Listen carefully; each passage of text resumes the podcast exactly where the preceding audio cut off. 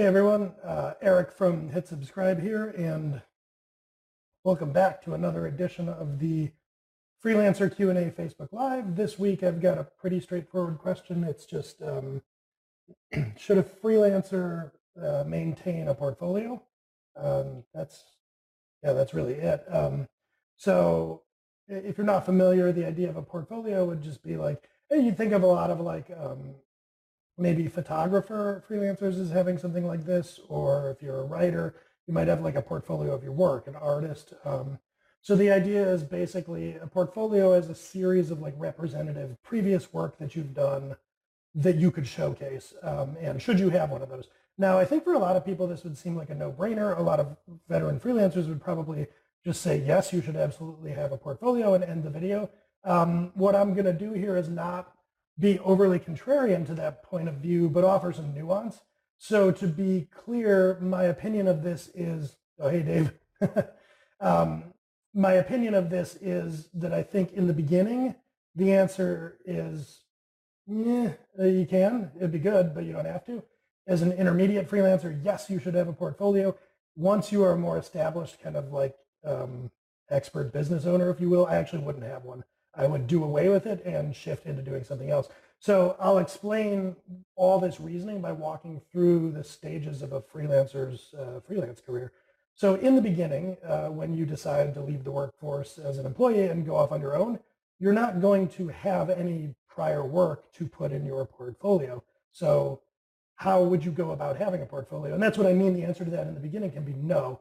Um, if you do have things that you could showcase, you know, like if it were photography and you had historically done photography as a hobby, then sure, you could put together a portfolio to start.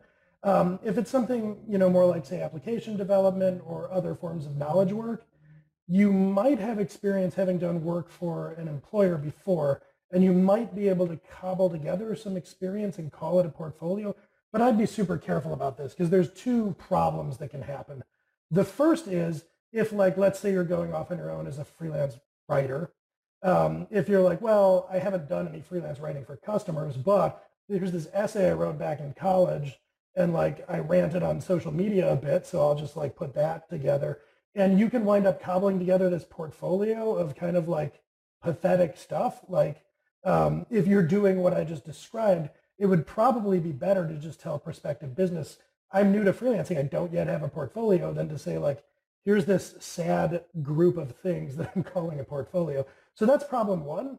Problem two is that um, feeling this need to have a portfolio right out of the gate can encourage you to uh, fib or stretch the truth uh, in certain ways. So like take that same set of experience, say um, you wanted to go freelance as a writer, but you didn't have freelance writing experience.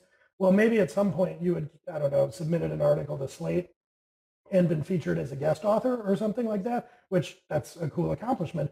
But if you went and you made it out that Slate was one of your customers, that's a lie. They're not actually a customer. This isn't work for hire you did for them. It's a guest article you contributed. So I guess my point there is if you feel this pressure to have a portfolio right out of the gate, it can lead you to either put together an embarrassing portfolio or it can lead you to, um, uh, to stretch the truth. And both of those in the beginning uh, are not, those are both like worse ways to go about your life than uh, just the completely understandable story that, hey, I'm new to this, so of course I don't have a portfolio yet. Now, um, that honesty may be the good ethical thing to do. It might not win you the business.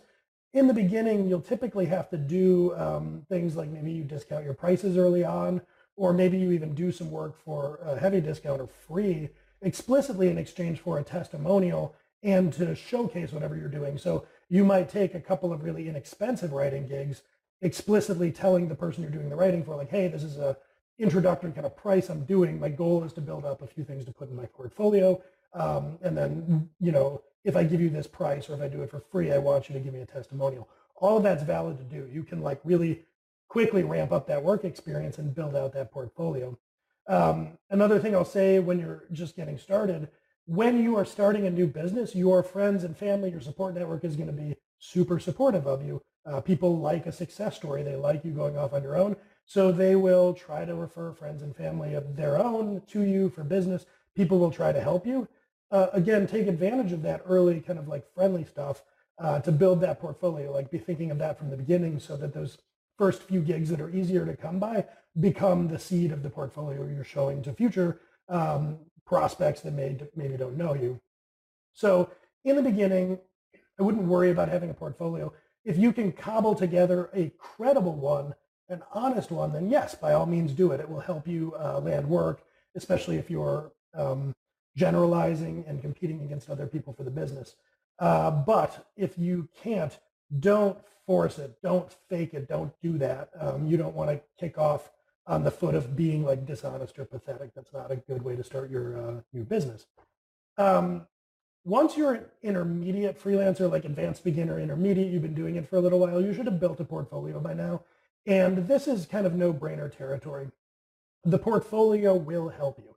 So if it's you and a few other generalist technicians in your field, and you're all um, kind of vying for the same work, you've got a nice looking portfolio, the competition does not. That's definitely a point in your favor for when you're um, bidding on work.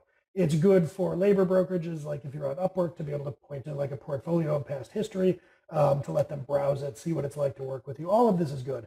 Put it up on your website. It makes for good marketing. You can direct people to your website to check it out. So uh, yes, I would definitely have a portfolio there. I might even say that it, it, when you're at the intermediate stage of this, it's maybe table stakes. Now, as you go beyond intermediate, this is where things are going to get a little bit nuanced and you're going to get a lot of my own personal business philosophy that might disagree with veteran freelancers. But once you're beyond that intermediate stage, I would suggest that you um, get away from having a portfolio. I think that at this point, it starts to become a crutch and it becomes a limiting factor in growing your business beyond just kind of renting your labor to people and into building a business where you have equity. And I'll get into explaining that kind of in detail. So to understand what I mean here, a portfolio is what I like to call performative content. And um, if you're wondering what that means, maybe the best um, parallel example, the most iconic, uh, ubiquitous form of performative content is the resume. And so I think of performative content as content it's things that you create that don't have any real value to anybody. Like they don't entertain or educate or inform people in any meaningful way. The person consuming that content isn't consuming it for their sake. Rather, you're creating content whose only purpose is to invite somebody to give you a grade, to um, evaluate you and showcase yourself. So it's almost like an advertisement, I guess, would be a piece of performative content. But the resume is the classic example of this. You create a resume and you start sending that out, I promise you nobody finds that interesting or entertaining or anything. It's just purely so they can read it and compare you to a bunch of other similar interchangeable potential hires and then make a decision. So there's no real value there. Um, critically, the nature of performative content, like the sort of implied um, transaction that happens is you create this content, this resume, this portfolio, you give it to somebody and you invite them to evaluate you and give you a grade. So your goal with your portfolio is to be an A student in your buyer's eyes as compared to the other generalists you're competing against who maybe are B plus students. So you're creating this really nice, like awesome portfolio so that the um, client, the customer, the prospect is giving you a better grade than your competitors. The thing is, um, to continue that metaphor, you are casting your client as the professor, the teacher. So they're the superior, you're the subordinate, and they are deciding among you and your competitors who is worthy of like being their student, but you're going to retain that relationship. They will have this kind of conceptual upper hand. They will be cast as kind of your boss almost. Um, and crucially, they'll always be in a position to evaluate your work is your labor good? Are you producing good things? Do they like it? So if you submit a portfolio to a customer and you say, I am an expert at um, designing websites, here is my portfolio of websites I've designed, take a look for yourself. The natural thing that you are inviting the prospect to do is say, well, I'll be the judge of that. And you're right. I mean, you're, they're right because you're inviting them to grade you, hopefully give you an A, and then hire you because you're a good student. Um, the reason I drag all of that out is to set the stage for what it's like to become an expert and a business owner and to draw a contrast between what it's like to be kind of a generalized laborer. So this isn't just like, you know, a peeing contest uh, to see who's like more important in the relationship. It's not, um, just subtle office politics that's wonky. It really matters. And the reason it matters is because um, when you're looking to establish yourself in an industry, and ideally, I've talked about this before, I'll um, link somewhere uh, when this is on YouTube, uh, but you want to specialize, you want to become an expert, it would be good to be more of a consultant than a laborer over the long haul for the sake of building a business. You want people paying you for what you know how to do, for your advice, more than you want them paying you as a rental pair of hands. All of that, specializing, getting away from being a generalist, uh, commanding you know more money in what you do, um, getting away for trading time for money, all of these things are really tied up with the relationship that you have with your buyers. If they are the expert in your labor and you are laboring to please them, you will never be cast as that consultant, that expert commanding those premium rates. If, on the other hand, you change the nature of that relationship and you become the expert, they hire you to tell them what to do the way it works with a consultant, now you have a wholly different relationship. And I think that that's critical for building an equity business, meaning um, as long as you're laboring, as long as what you're selling is, I build websites in technology XYZ, or you're selling I take photos, or you're selling I you know draw things, or I write content. All of that is labor, and it becomes up to the buyer to evaluate the nature of your labor. Now, if you're serious about building a business, what you're going to do is you're going to start to, while you do labor for customers, understand what's motivating them. So, like, think of let's say, say you build websites and um, you have a portfolio of nice looking websites that you built. They're responsive. They have good CSS design. They have logos that pop the whole nine yards. They're beautiful websites. And you go in your town to the guy that owns the Lebanese restaurant and you say, hey, um, I could build you a nice website. That guy might be interested in that because let's say that um, he's getting killed by the other Lebanese restaurant in town who has an internet presence. And when people Google Lebanese food, they find that second restaurant, but not your customer's restaurant.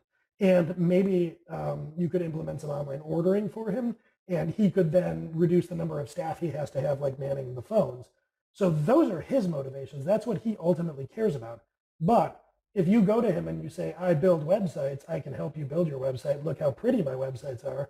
Look how well I do labor. Wouldn't you say I deserve an A?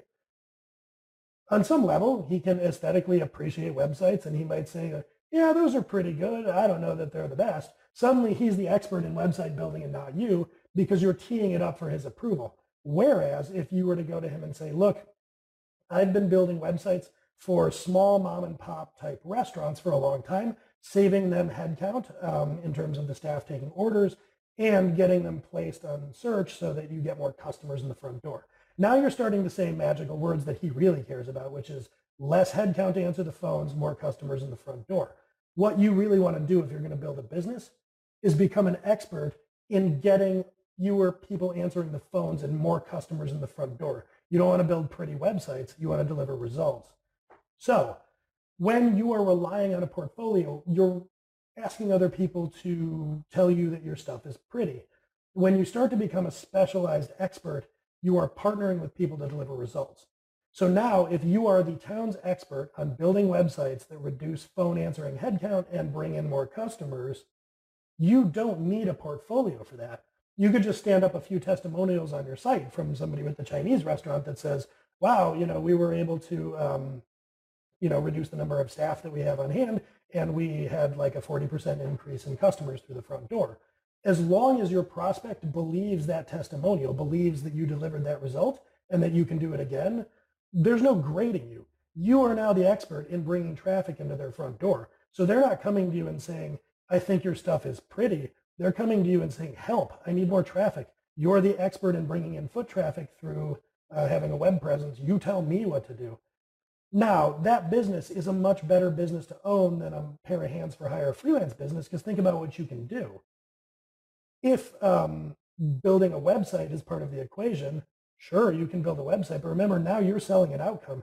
You can um, subcontract the building of the website to somebody and focus more on sales and building up other areas of your business and other expertise. For instance, maybe you start to audit um, how they're staffing their phones and you say things like, hey, You've got two phone answers on staff all evening, but after six o'clock, it goes dead. You can let one of those people go at six and just, you know, have one uh, stay until 10 o'clock when you close. So you can start to become an expert that gives different forms of advice that aren't labor or technology dependent. And then you can start training and hiring other people to fill in and help you with those pieces of service delivery. You can focus on scale, sales and scaling up your business. And most crucially, if you're coming from a freelance world where you're doing um, labor for hire, you tend to be on a treadmill. Like you have to keep up with the latest versions of React and CSS and whatever people use to design logos. Every time a new version of those things comes out, you have to go learn it on your own time so that you can keep up with um, other generalists building websites. Whereas if you are building this expert-based business, the restaurant owners aren't going to go out and kick the tires and run you and three other people through the paces. If they believe that you can get them an outcome and bring them more traffic, they are going to hire you without calling anybody else. So you have this business in which you can build equity and expertise. You can get off the laboring kind of treadmill there, and you can, um, you know, not be commodified, not be competing with people. So all of those are really pretty advanced business concerns. If you're just starting freelancing, all that sounds like it's making your head swimming. Uh, totally understood. What I would take away from this isn't so much that you need to understand how to build an equity business on the back of your freelancing practice, but more to understand that a portfolio is a good idea if you can do it in the beginning. It's kind of table stakes. It's important when you're advanced beginner to intermediate. Once you're intermediate, you should think about a path where you're not selling people on the idea that they're giving you a grade, where you're not performing for them and trying to demonstrate that you're the best generalist laborer compared to all the other ones. You want to chart a path away from that. So over the long haul, not only do you not need a portfolio, I would get away from having one. It's a crutch and it's going to be limiting to your business. So hopefully that helps. Um, you know, this is a fairly contrarian point of view. So whether it's here on Facebook Live or on YouTube um, and you disagree, you know, let me have it in the comments if you want. Um, but, you know, hopefully everybody finds it interesting. Hopefully it helps some of you. And uh, yeah, I'll talk to you next time.